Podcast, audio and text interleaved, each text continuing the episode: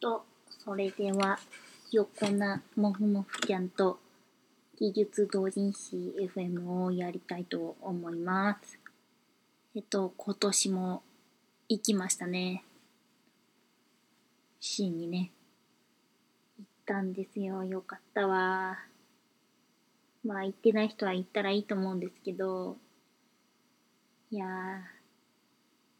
やっぱり夏は水浴びないと始まらないね。ねえ。くまちゃん。あ、今日はくまちゃんがお供ですね。猫ちゃんしかいないと思ってるんですけど、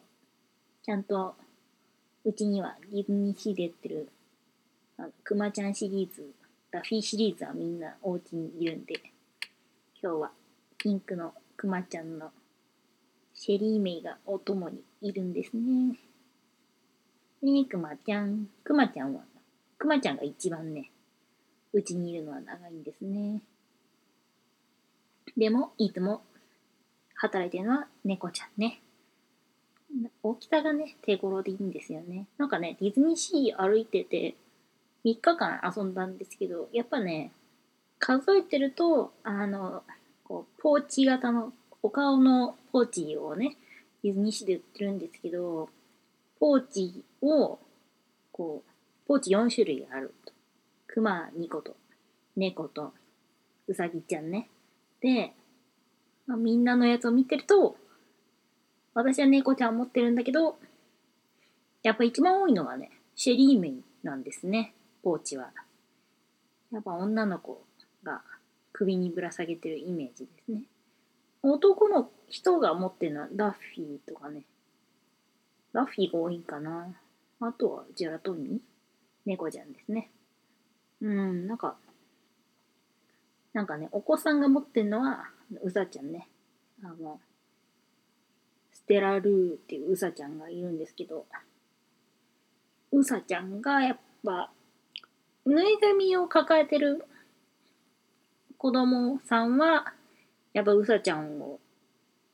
一番持ってて、これで時点でくまちゃんじゃないな、多分猫だ、なんだ。多分ね、猫ちゃんが2番目で、残りのくまちゃんがトントンみたいな感じですね。ななんか大人になると、大人はやっぱ猫ちゃんが圧倒的に多いですね。時点でくまちゃんで、うさちゃんが、クマとセットでいるからね、うさちゃん単体でっていう大人の人はあんまりいないイメージですね。やっぱ、クマちゃんの方が最初に出たんでお、お洋服とか作りやすいですしね。大人の人になると、多分クマちゃんの中にワイヤーを入れてですね、あの自立するようにしてですね、それであの、立てて、写真撮るとこで立てて写真撮るみたいな、そういう人も多いですし、なんかイベントに合わせてこう、自分でお洋服を作ってディズニーシーで写真を撮ってる大人の人も多くいますね。まあ、人それぞれのぬいぐるみの思い出があっていいと思うんですけど。ねえ。っていう。まあそんなディズニーシーでした。足は、まあ、毎年行ってるんですけど、毎年サンダル焼きするっていう。あとね、ミラコスターに泊まったんですけど、ミラコスタってプールがあるんですね。ランドホテルとかもプールがあるんですけど、ミラコスタだけ室内プールがありますと。これに初めて行ったんですけど、面白かったですね。いや、あの、そんなにディズニーランドに来てんだからみんな遊びに行くんですけど、こう、お風呂がついてるんですね、ディズニーシーは。お風呂に入るのと一緒にプールにも入れますみたいな。で、まあ、外のプールと中のプールと、そのお風呂に入れますっていうやつを、3000円なんですけど。いや、結構、あの、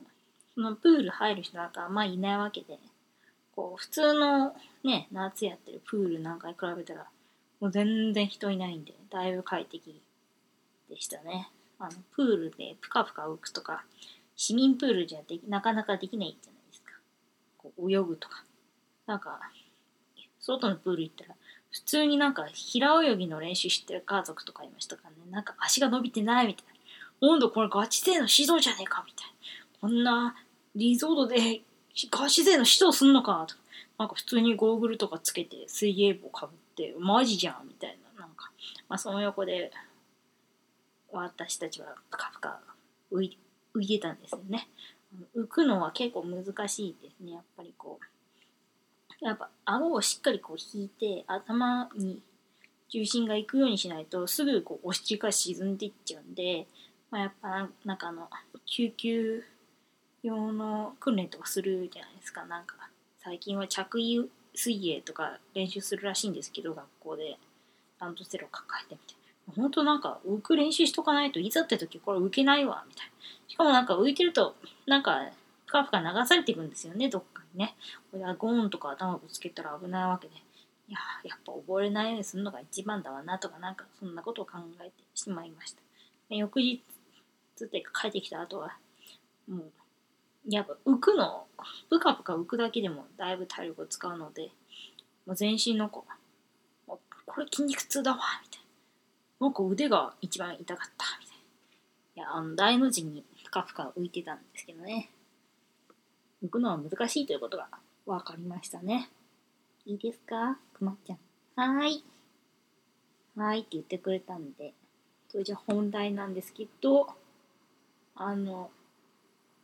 今日は同人誌を読みましたじゃなくてあなくしてた同人誌は見つけた発掘したんで発掘したんですよ。よかった。なのでまあそれの話にしようかなと思ったんだけどいやあのコミックマーケットが近いんですねあなんでそれの話しようかなとコミックマーケットは8月10、11、12でやりますと。10は、あの、なんとかのジャンルと、みたい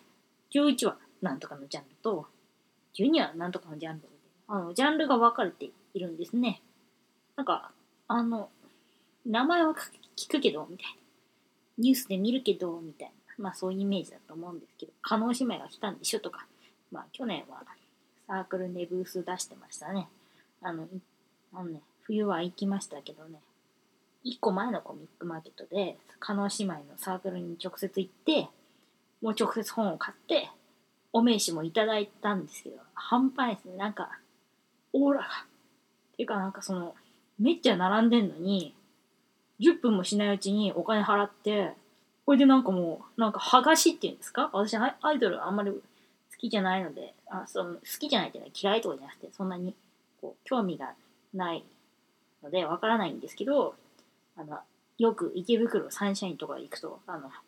あ大体プチライブやってで CD 買った人は握手会があって握手してるとあの握手をするそのファンの人の後ろに大体スタッフがついてて「はい次の人」っつってこう肩をトントンと押してこうあっち行ってくださいみたいにやるんです。剥がしっていうらしいんですけどそれ剥がしみたいな人がもうめっちゃ並んでるんですよ、コミケンで。えみたいな。で、あの、お名刺、どうぞって言ってもらって、どうぞって言ってもらおうとしてんのに、はい、どんどん行ってくださいみたいな感じで、もう、ちょ、これは、鹿児島の人に失礼やないかみたいな感じでもう、風呂の剥がしがついてて、いや、お二人、一人ずつ、あの名刺をいただいて、うん、なんかね、あの、いし、飯、飯いい匂いするねとか言って一緒にした人と、あの、いい匂いがするんだけど、みたいな。あの、そんな、ずっといい匂いがするしか言えなかった。なんかもう、ホールに、あの、ビッグサイトでやってるんですけど、コミックマーケット。ビッグサイトの新しい、東7ホールとかでやってたんですね。金島が。で、そこのエリアに入った瞬間に、もう、なんか、これは、お互いいい香水ですね、みたいな。いい香水の匂いが、プーンってしてきて、なんだこれは、みたいな。ここ畑ファブリーズやみたいな、なんかそんな感じの、まあ、イメージですよね、コミックマーケットって。まあ、で、まあ、まあそうなんですけど、何が違うかっていうと、あの技術書店とか知ってる人は、あれの4に行った人は、ちょっと4のことを思い浮かべて聞いてほしいんですけど、まあ、行ったことない人は、こう、大きい展示会とか、まあ何でもいい、コンサートとか何でもいいんですけど、なんか、なんかそういう、こう、人が一定数集まってる空間が、あの、ビッグサイト全部使うんで、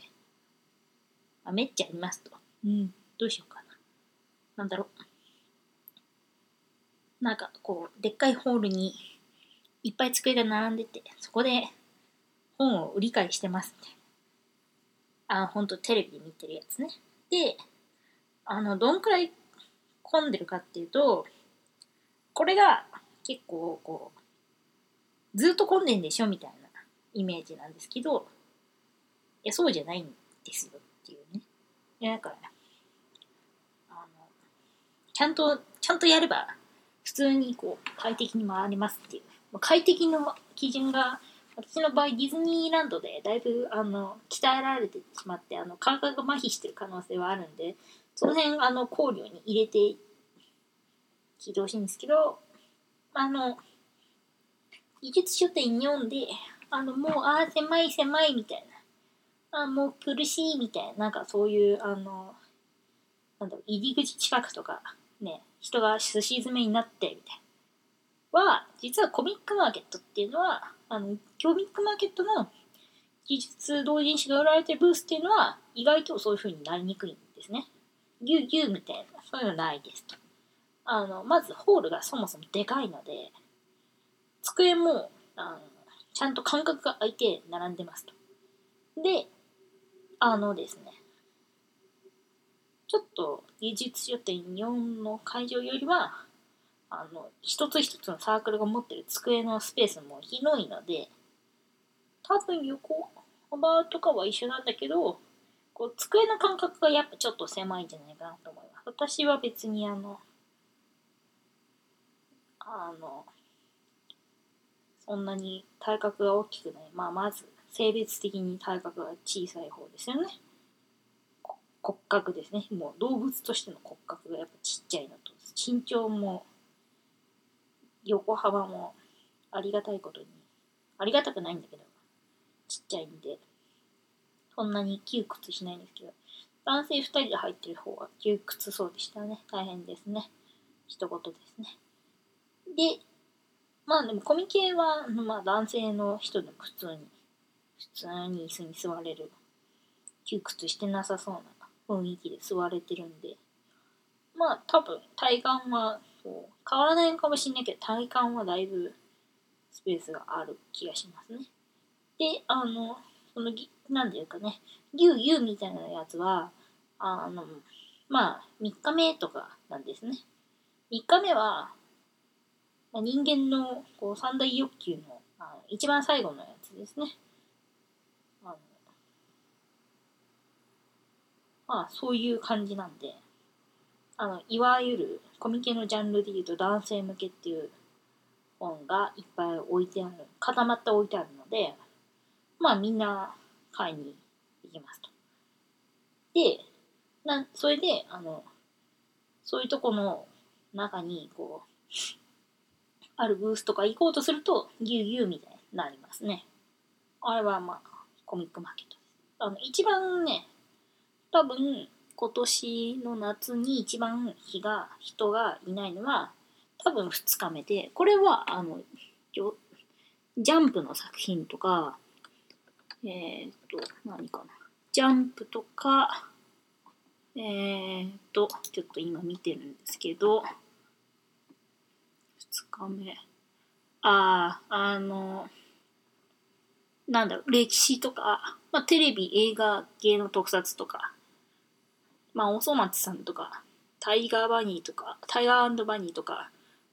もうこれ聞いてて分かったかもしれないですけど、まあ、基本的に、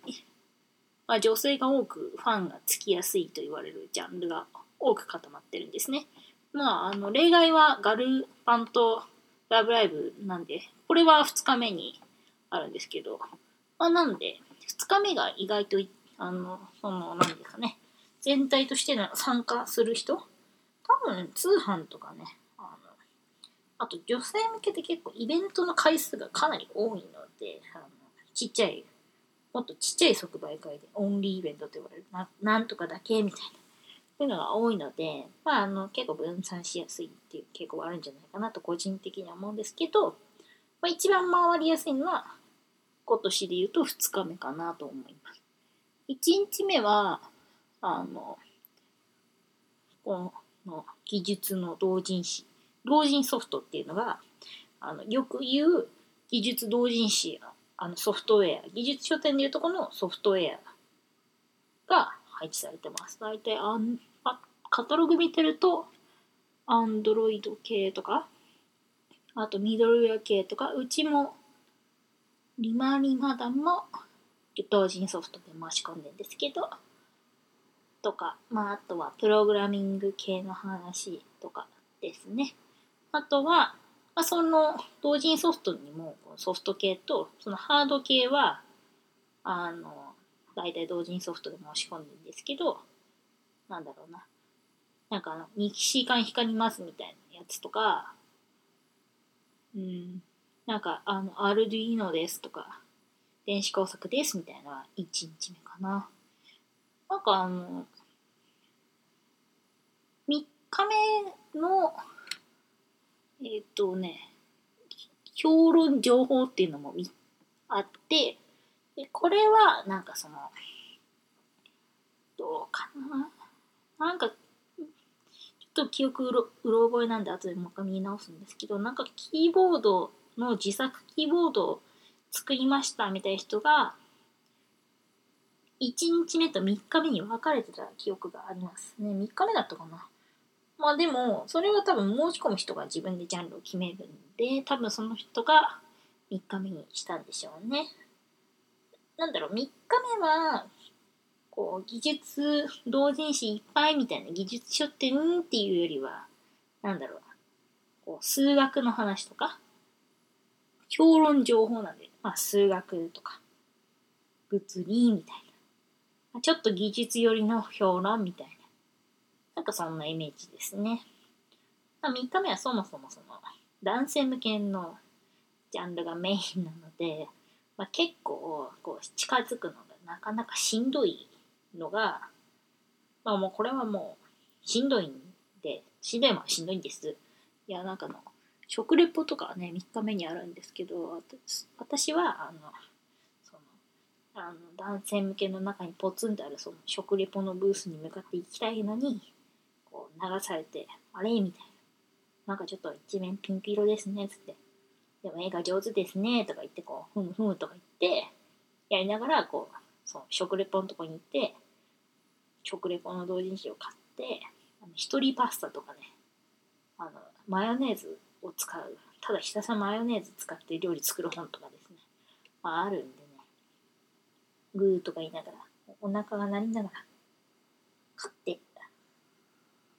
帰って読んで作るみたいな。うん、完璧ね。なんで、まあ3日目に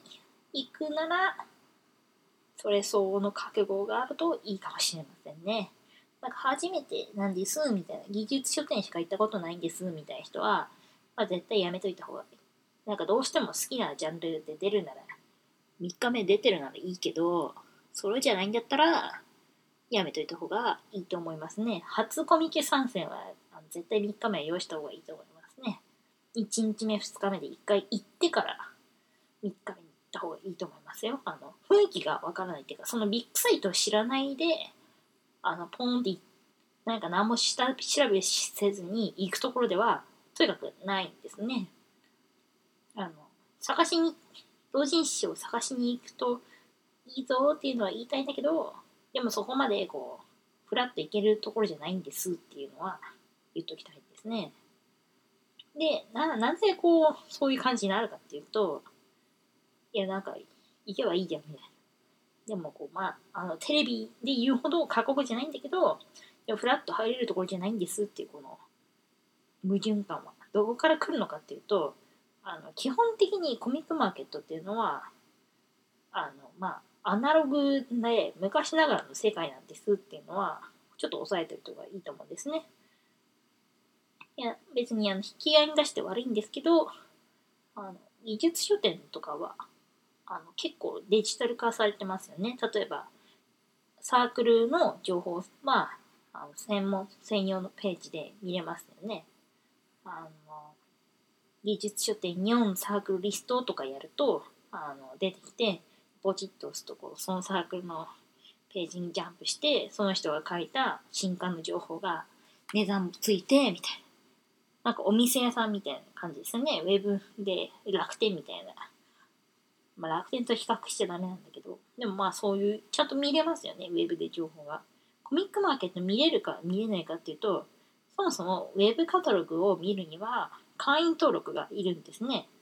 あのサークル .ms っていう会社が運営してて、そもそもコミックマーケットと運営してるところは違うんですね。ウェブカタログ。で、じゃウェブで地図出せるって言ったら、まあ出せるん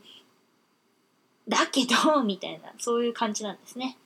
まあそもそも会員登録しなきゃいけないでしょで、あの、まあコミックの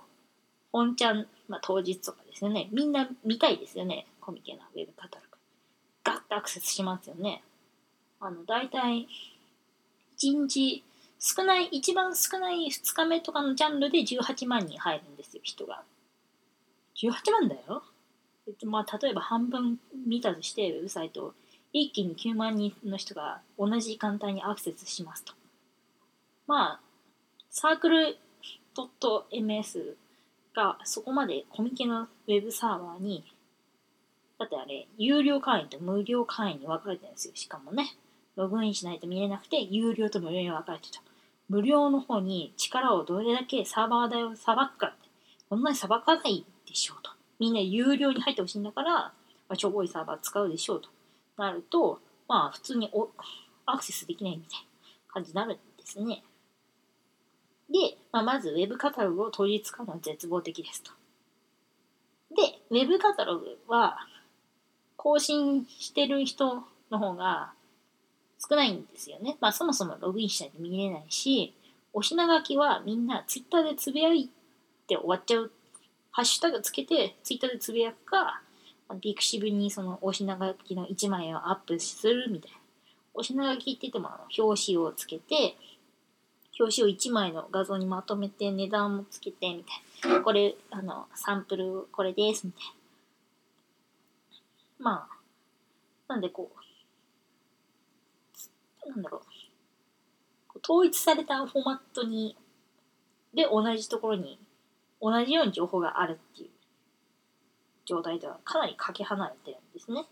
まあこれからも結構こう、だいだい、だいぶ雰囲気違うの分かってきました。で、まああと入場の仕方ですけど、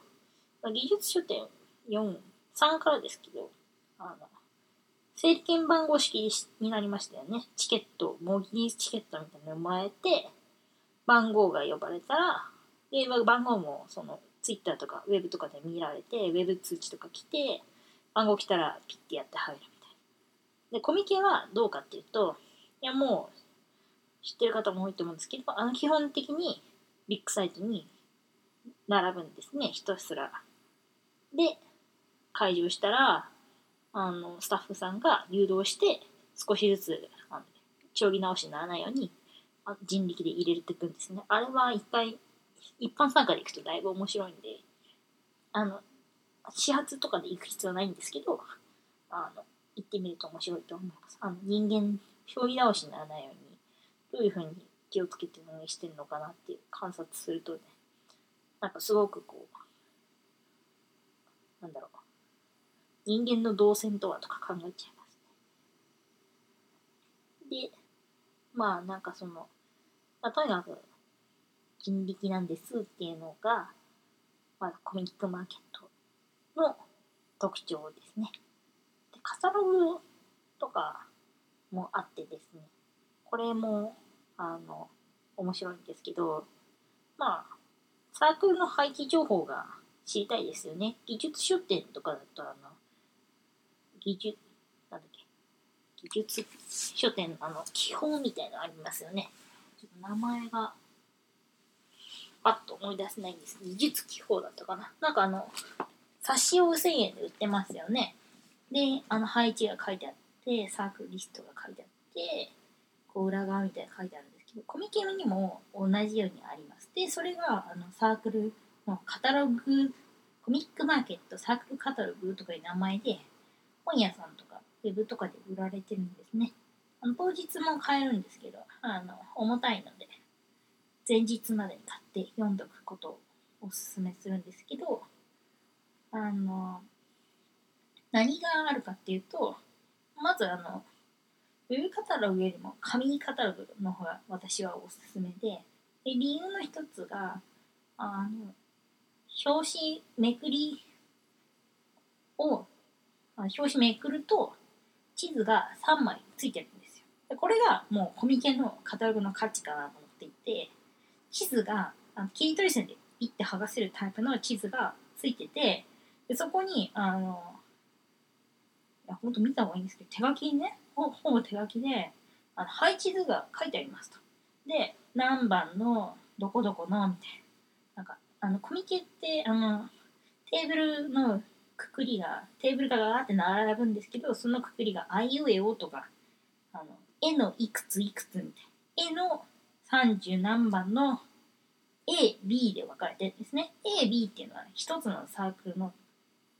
一つの長机を二つに割って使うので、こっち側 A、こっち側 B って分かれてるんですね。で、36番の机の A ですとか、で、あの、柱、コミックマーケットト開催のビッグサイトのでっかい柱に、あとか E とか書いてあるんで、そこの30何番のどこどこみたいな感じで、みんなこうお目当てを見つけるんですけど、これが、いや、これは本当当日地図がないとマジで迷うんですね。そもそもこう人がガラーンとしてればいいんだけど、人がそれなりにいるようなところで、で、しかも同じような机で、で、さらに言うと、その配置をみんな頑張るから、なんかその、お店屋さん、文化祭のお店屋さんみたいな状態じゃないですか。で、なんかその技術書店とか比べて圧倒的にポップを使う、ポップっていうか、あのでっかいスタンドで、こうポスターで、絵でこう宣伝するサークルが圧倒的に多いんですよね。で、あの、グッズを売る人とかも多いし、ってなると、こう、その配置の紙、まあ、隠さないでほしいんですけど、たまにこう見えにくかったり、隠れちゃってたり、こう、自分で、その隠れちゃうから自分でその配置を書いて、こう、貼るとかいう人がいて、こう、なんだろう、なんだろう、規則に沿って探しにくいんですね。あ、あれ？みたいな。こっちに行くと1番になるはずだったのに、あれ？これ30何番になってるとかよくあるんですね。で、あとこう、こっちは今通行止めですとか、もう危ない、こう逆走されると危ないんで、こう一方通行になってたりするんですよ。ほんと車のあの、一方通行と一緒ですね。こっち方には進まないでくださいって。まあ、あのちゃんと従わないとダメですよ。あの、危ないんでね。で、従って流されていくと迷子になるとか。まあ、マジあるんで、なこう大学の時から言ってるんで、もう5年くらいは一般参加で行ってる何回かサークル参加もしたことあるんですけど、まあ、一般参加で何回か行ってても迷っちゃうんですね。まあ、なんで、あの、地図、すぐ見える地図、その、つながるかわからないんじゃなくて、つながったとしても、あとコミケの地図、すごいウェブのカタログはあんま使いづらい地図なんで、Google マップが拡大するタイプね。なんで、まあ、やっぱ紙で、こう、平面で上から見れる地図があると、まあ、まず迷わなくて済むので、まあ、なんか気になるところとか、他の人見てると面白いのは気になるところにちゃんとあサークル名とその色がついてたりして、ここには行ったみたいな、もう手書きでチェックリストを作ってしっかりチェックしていく人とか、たまにいるんで面白いですね。個性が出ますね。私はやらないで、あそこ行きたかったなとかいうこうタイプ、ズボラなタイプなんですけど、まあなんかこう、新しい出会いとかって散々して帰ってくるタイプですね。っていう。まあなんで、カタログを買って読むといいですって。あの、熱中症対策とか、あの、なんだろう。コミケはこういう場所ですみたいな。なんかこう、おなんか、こういうとこなんですよみたいなやつとかね。あとはこの、さ去年のレポートとか、あとはこう、なんだろう、個人がこう参加した時の感想みたいのを、一枚の一コマで、あの、感想を言うみたいな。なんかあのね、そういうのがあるんですよ。あなんか、ちょっと忘れたんですけど、なんかそれとか普通に漫画として見てて面白いし、みんな絵うまいな、みたいな。なんかあとアナログな感じですけど、まああと他の人のそのサークルのカットを見てるだけで面白いし、なんかこう、なんか自分も作ってみたいな、みたいな気分に高まってくるんで、カタログを買っておくのをぜひぜひおすすめしますね。で、えっ、とね、な、なんだっけ？そう、コミケの雰囲気は、だあの、とにかくあの、技術書店みたいに、こう、あれこれしてくれるわけじゃないんですっていうのが分かったかなと思います。あの、まあ、そもそもコミックマーケットは、あの、お客さんじゃなくてみんな参加者、まあ、技術書店もそうだと思うんですけど、コミックマーケット特にみんな参加者なんですっていう意識が強いので、あの、なんだろう、こう、不便なことを改善するっていうよりは、コミックマーケットはこういう場所なんです。みんな分かってきてねっていうタイプのとこなんですね。まあ、なんで、まあ、そこら辺を頭に入れてこないと、なんか、うん、あの人やってんのみたいな、こう、ツイッターで、こう、つぶやかれて、あの、マナーがなってないだの、なんだの、かんだの言われて、わーって、そうだね、そうだね、みたいな盛り上がっちゃうんで、まあ、そういう感じのタイプですと。まずそれが一つ。で、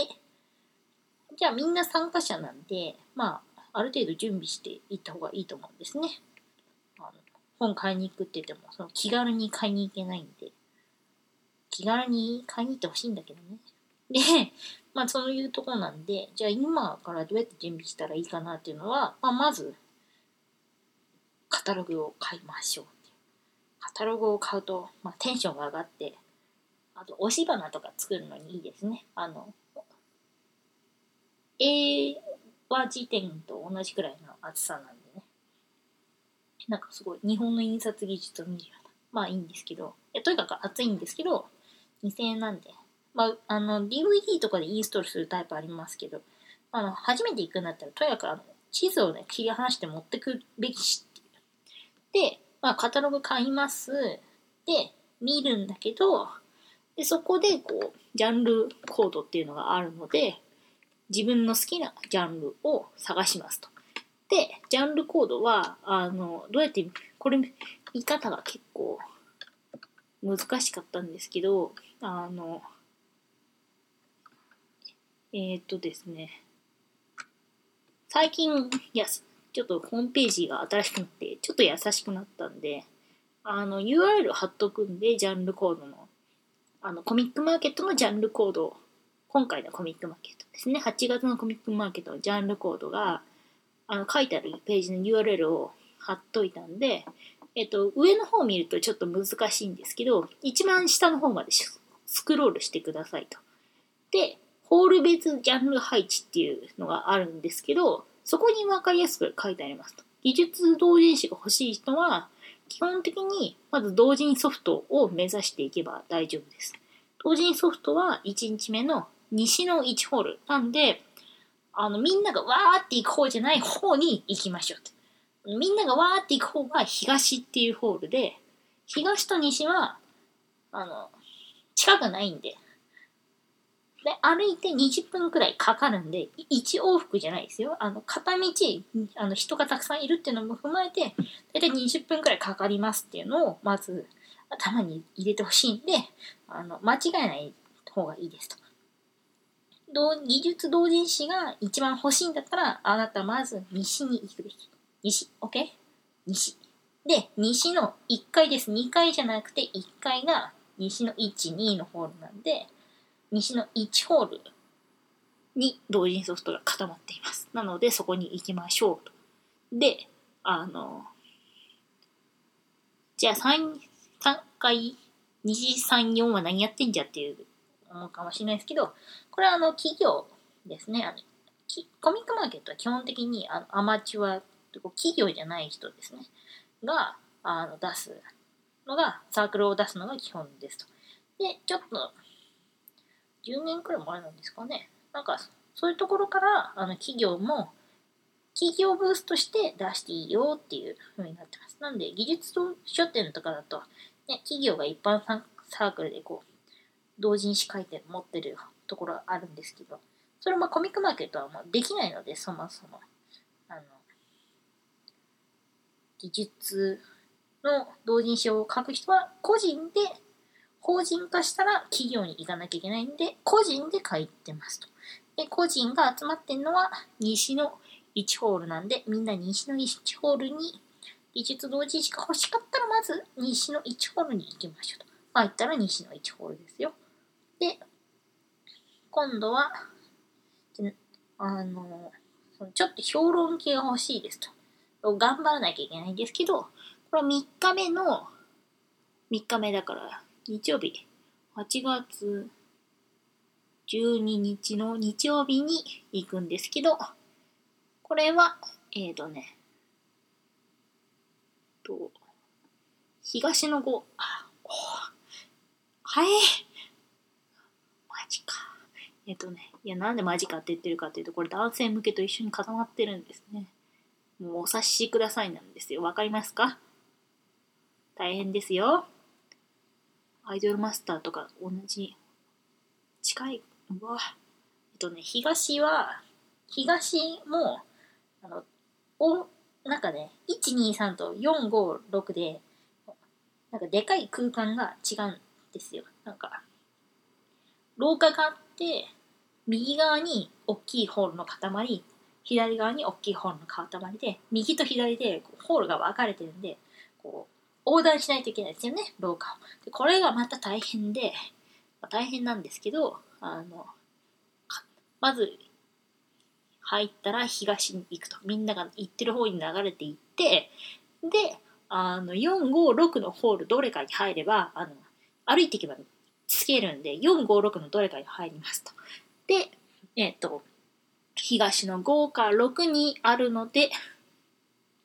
多分5と6またぐようなとこにあるんじゃないかなと思うんですけど、まあ、その辺目指して歩いていくといいと思います。でも、うん。まあ、いきなりそこに突入するのはまあおすすめしないんで、あの、3日目がメインの人でも1日目に、あの、あの午後からとかでいいんで行っておくことをおすすめします。初めて行くならね。本当に、本当に大変なんでね。じゃあ、あの、今度は、こう、まあ、行く場所は分かったと。じゃあ何時に行けばいいんですかっていう話になるじゃないですか。何時に行くのみたいな。朝6時から行かなくていいって言ってたやん、みたいな。で、あの、技術同人誌がメインなんだったらっていう話で、こう、仮定して進めますけど、技術同人誌がメインなんだったら、会場の10時に合わせて行くようにするといいと思います。で、10時は、あの、その、まあ、パチパチとか拍手してるんですけど、始まるぞ、みたいな。で、あの、まあ、会場っていうか、その、人をホールに入れるのが10時なので、まず10時に行くと、列が前の方から動いていくんですね。ただずっと同じとこで待ってるっていうのはないですと。で、人が入り始めてるんで、ずっとこう、動きがなく延々と待つっていうのがないですね。まあ、ずっと暑い中いるの大変ですよね。今最近なんか夜も暑いし、あの朝も暑いし、昼ももちろん暑いみたいな。大変なので、あの、あんま外痛くないじゃないですか。だから、こう、列が動いている時間帯に行きたいですよね。で、まあ、列がないのが一番なんだけど、その、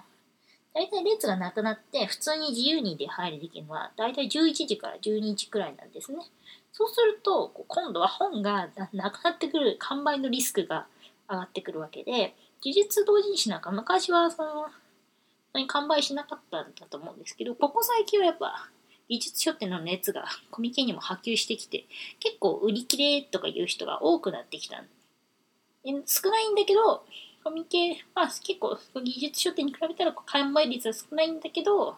でもこう、どんどん数がこう本こうみんな見るようになってきたんで、盛り上がってきたから。見るようになってきたから、あの、まあ、完売する確率は、こう、午後の最後とか、まあ、そもそもサークルがいないとかあるんで、まあ、なるべく、こう、そう頑張んなくていいんだけど、まあ、遅めに行くのはない。遅めに行くと、それなりの品揃いになってるかもしれないね、みたいなのは、頭置いといて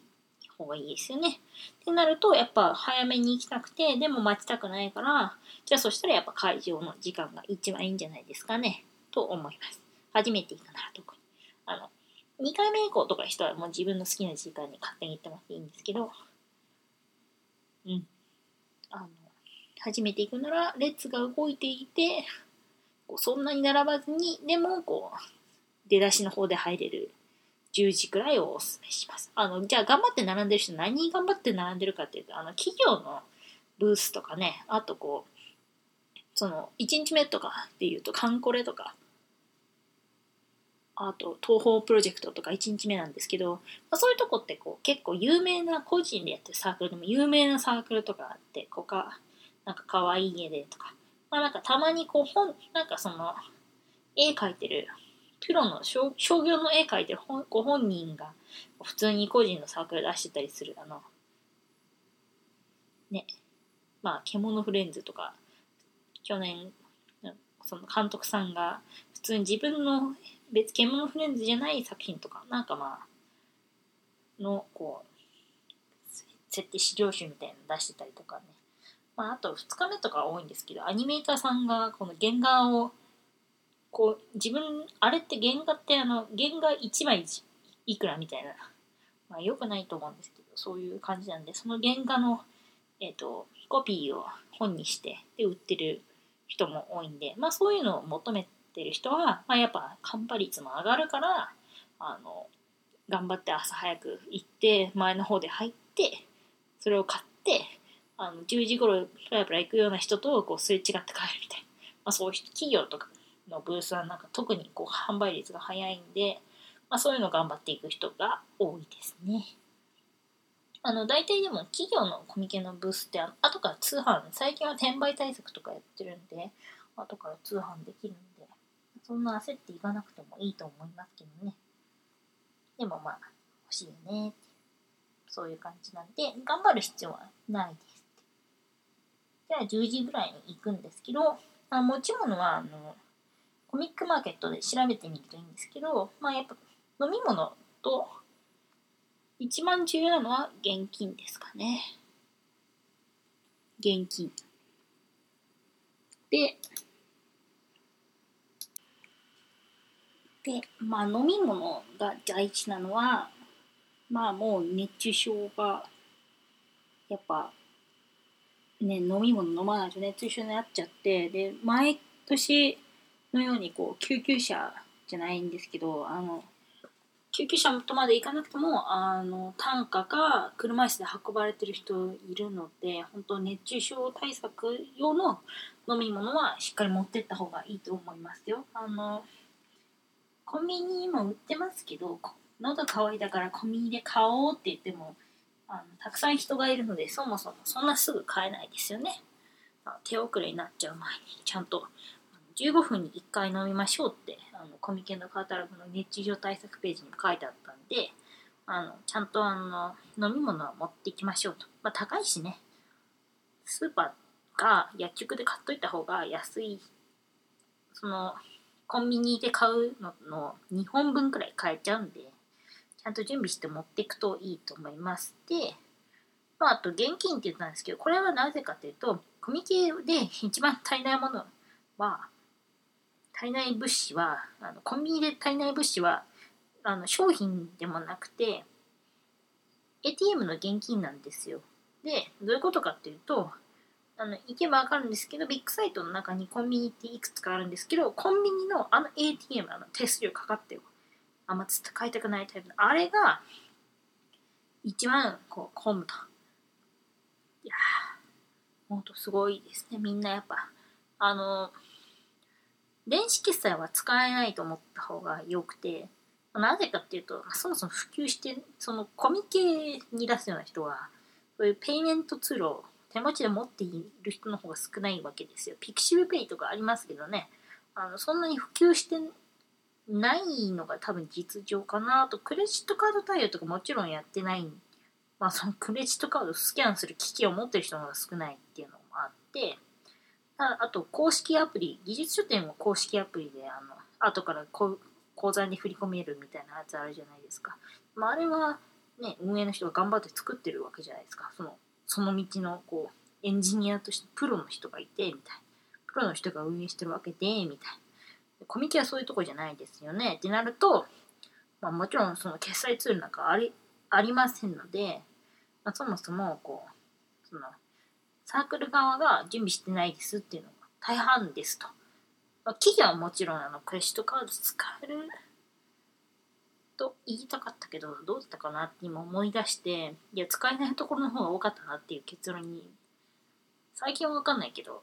あんまタイプムーンとかな私並んだことないし、竹書房に去年行ったんですけど、私現金で払ったんで、ちょっと多分企業も対応してないんじゃないかなっていう、まあそういう感じですと。まあ普通の古いレジしかなかった気がするし。で、まあそもそも対応してないところが多いのと、まあ、その、あともう一個理由があって、あの、対応してる、その機器を持ってたとしても、あの、決済処理がうまくいかないようなところも多く、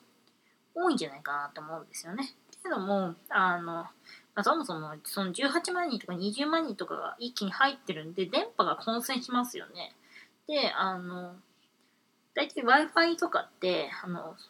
飛ばないんですよね。あの、同じ帯域で、多くの人が使うと混戦しますよね。だからまあ、その機械を持ってたとしてもうまく決済処理がいかないんじゃないかなっていう。で、あの、まあそういう思う理由は、私あのデザインフェスタっていうところに行ったことがあるんですけど、あのデザインフェスタも、これもビッグサイト同じ会場でやってて、でデザインフェスタの方が扱ってる商品のその、まあ作品を扱ってるんで、結構こう、お品物のお値段もそれなりに高いんですよね。私今あの、木製のあの、PC スタンドを持ってるんですけど、これ木でできてて、あの、1万2000円とかすんのかな？手作りだしね。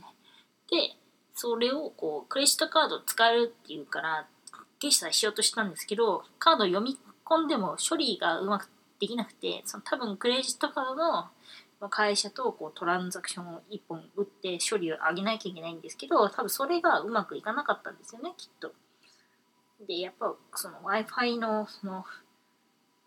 まあ、ホール内 Wi-Fi の多分スポットがあったとしても、やっぱ会場広いし、いろんな人が Wi 携帯使ってるとか、あの、YMAX とか使ってるだろうから、まあ、混戦してうまくいかなかったんじゃないかなと思ってるんですけど、まあ、そういう感じなんで、ももし決済ができたとしても、決済できる確率の方がちょこっと低いわけじゃないですか、普通の環境に比べて。ってなると、やっぱり安心安全なのは現金で、みんな現金を使ってると、あれ？みたいな。お金がなくなってきたな、みたいな。重いのは本のせいかな、みたいになってきて、じゃあ ATM に行こうかなってなって、こう、YouTube とか、まあ、どこのかしくも長蛇の列になって、まあ、過去の回では、コンビニの ATM の現金がカラッカラになってなくなっちゃったから、下ろせませんみたいになったらしいんですよ。なんで、現金を持ってきましょうと。現金大きいので持ってった方が楽ですけど、まあ、これ、コミットマーケットはみんなが参加者なんで、まあ、基本的にマナーとして、あの、事前に崩しておいてくださいっていうのがありますと。あの、暗黙的にあの、開会直後、午前中の、あの、1万円5000円の使用は、あの、マナー的にダメっていうふうに、あの、なんか、こう、慣習的にね、なってるので、まあもちろんた、お釣りはサークル側を準備してるんですけど、いきなりしょっぱな1万円で絞り取られたら、まあそれ足りないですよって。まあなんで、あの、今、もう2週間くらいしかないですけど、まあ2週間あれば、こう、まあ飲み物とか買う人は、まあ大きいお金で買って、あの、小銭を作っておきましょうと。うん。まあ、300円のあの同人誌とか結構多いんでね。24ページ300円みたいな。結構100円玉からなくなるので、100円玉多めに持って、1000円も多めに持っていきましょうって。まあそういう感じですね。なので現金を多めにで、企業じゃなくてサークル回る人は、小銭と小さいお札1万円をいっぱい持ってきましょうって。感じですね。じゃあ、行く時間とお金は準備できて、うん、あの、お財布は、あの、ポケットに入れとくと、あの、あのそういうイベント専門のスリとかいて、これも、あの、毎回毎回、毎回のように、あの、被害報告がツイッターで上がってくるんで、あの、本当あの、お金の管理はしっかりやりましょうって、あの、ちゃんとチャックがついてるカバンに入れましょうって。で、カバンは後ろにしょんじゃなくて、前に抱えて持って歩くようにするといいですね。あの、ファッション的にダサいとか言ってる場合じゃないんですね。軍資金なくなったら悲しいんでね。あの、私は、あの、ディズニーランドとかってよく、首からかけるタイプの、さっき冒頭で出てきたあのポーチですね。チャックがつくんですけど、あの、そういう首からかけるタイプの、あのちっちゃいポーチみたいなのがある、ディズニーランドで売ってるんですけど、まあ、それにお金入れて、で、首からぶら下げて持ってます。で、カバンは、私はリュックを使ってるんだけど、リュックは本当本とか入れる。まあ、リュック使ってない時もあるんだけど、まあ本とか入れるものだけ、その、カバンに入れて、現金とかお金とか大事なものは首からかけるようにしてます。ポッケは、あの、男性の方よくポッケ、後ろのポッケに入れてますけど、お財布。あれ、後ろから抜かれたらわからないので、あの、あまりやらない方がいいですと。あの、チェーンついてるから大丈夫とか、器用にお金だけ抜いていく人とかいるんで、あの、とにかく、見えるとこに、後ろの見えるとこに持たないと。あの、だから海外に行くような気分で行った方がいいと思いますね。プロの、専門のプロとかうろうろしてるらしいんでよくないんですけど。で、私服警官もうろうろしてるらしいと。よろしくないですね。まあなんで、まあちゃんと次の対策はしていきましょうということですね。でも現金は多めに持ってかないと下ろせませんよって。まあ、みんな考えることは一緒なんでね、周りのコンビニに行けばいいやろとか言うけど、あのそこもないですよと。物資は多めに持ってきますと。あとこう、朝からいるような人は、あの、ビタミンゼリーとか持っていくといいと思いますよ。あの、意外とね、あの、お店、その周りのお店には、ビッグサイトから出ちゃえば結構あの、マックとかあるんで、入れるっちゃ入れるんですけど、時間帯選ばないとやっぱどうしても並ぶので、お腹ペコペコになる前に軽く補給できるといいと思います。っていう感じかな。まあなんか、なんかそんなもんですね。あの、行く人はカタログを買っていきましょうっていうのと、お金を多めに持ってきましょうっていうのと、ぐらいかな。うん。あの、事前にやっぱ、何事も準備が大切なのでね、あの行っちゃえばそんなに難しくないんで、あの、基本的にあの、どこどこのホールを間違えなければね、西に行くんですよ、1日目。3日目は東に行くんですよ。それくらいですかね。まあ、あとはなんか、その技術同人誌だけじゃなくて、いろんなあのジャンルの同人誌があるのはコミックマーケットのいいとこなんで、あのそこだけ行って帰るんじゃなくて、やっぱ一周一回りしてみるといいと思いますね。あの、コスプレのブースとか行けるんでね。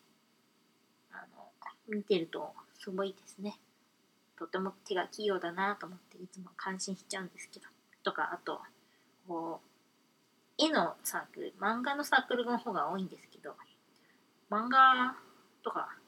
なんか実録とか、こう、体験談ですね、とかね、売ってたりするし、なんかちょっと見たことある知ってるアニメとかのも、同人誌とかも普通にこう買って読むと、わ、すごいなって、こう、なんか自分もまた頑張ろうかな、みたいな、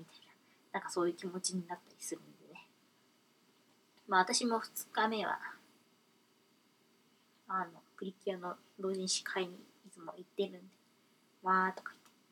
買って読んでますけどね。あの、なんかそういうの見てもいいと思いますね。なんかムスカ大佐が好きで、ムスカ大佐の同人誌出しまくってる人とかいて、まあ思わず買っちゃったんですけど、いや、すごいな、みたいな。なんかこう、なんか何事も好きこそ、みたいなとこありますよね。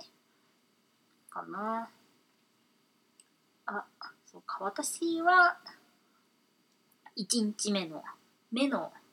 あれ？西1の、目の06っていうテーブルの B のブースにいるんですけど、あの、まあ、私もコミケは、あの、新刊、これ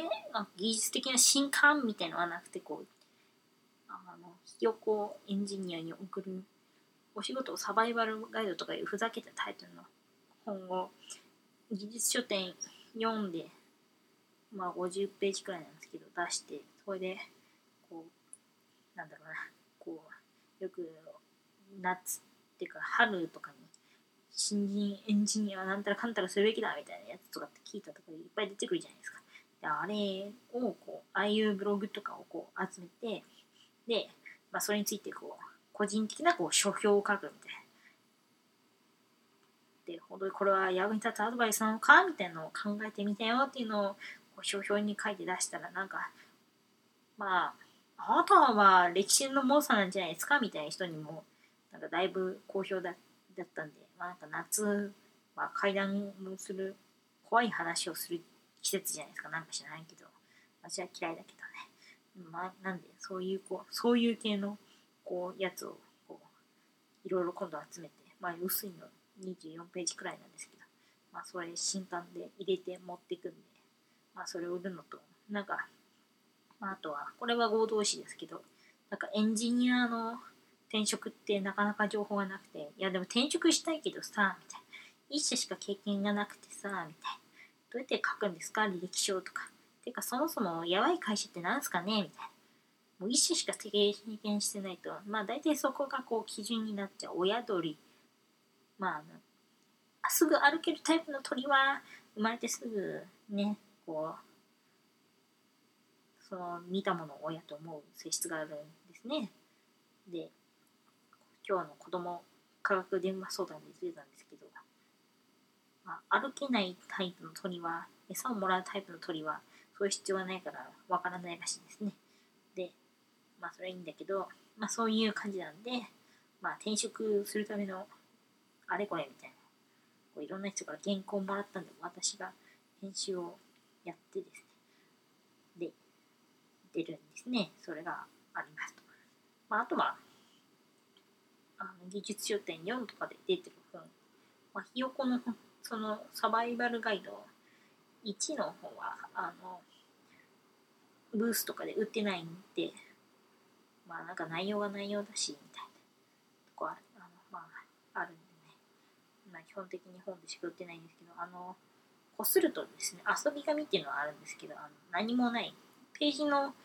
表紙と本文の間に1ページ挟むのを遊び紙っていうんですけど、それがね、こなんか遊び紙キャンペーンで、なんかこするとレモンの匂いがする遊び紙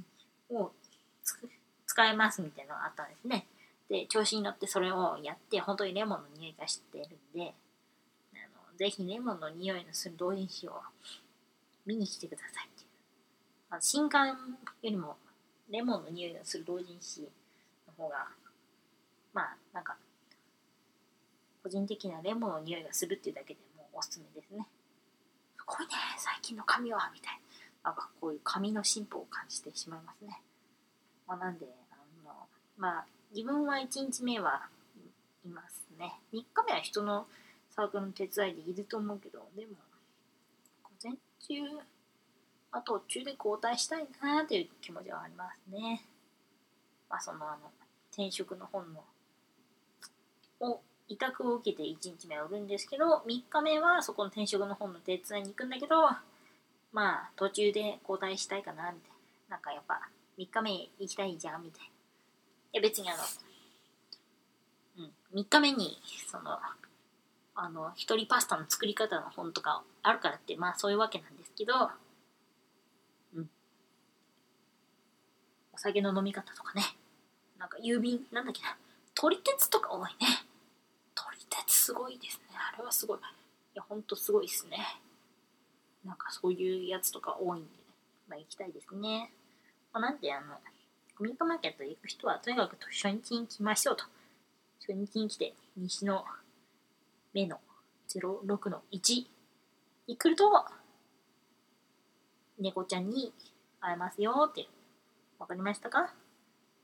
はーい。そのためにも、今からお金を崩しておきましょうねって。お金を崩して、飲み物を買って、チャックがついたカバンを準備して、それで来るといいと思います。肩掛けとかやめた方がいいと思いますね。本を持って帰るのはあなたですよ。あの宅配搬出とかできますけど、超並びますからね。わかりましたか？あのちゃんと肩に負担がないタイプのカバンでいきましょうね。まあそんなとこですね。なんでコミックマーケットで会いましょうという、そういう話でした。みんな、コミックマーケット来てね来てね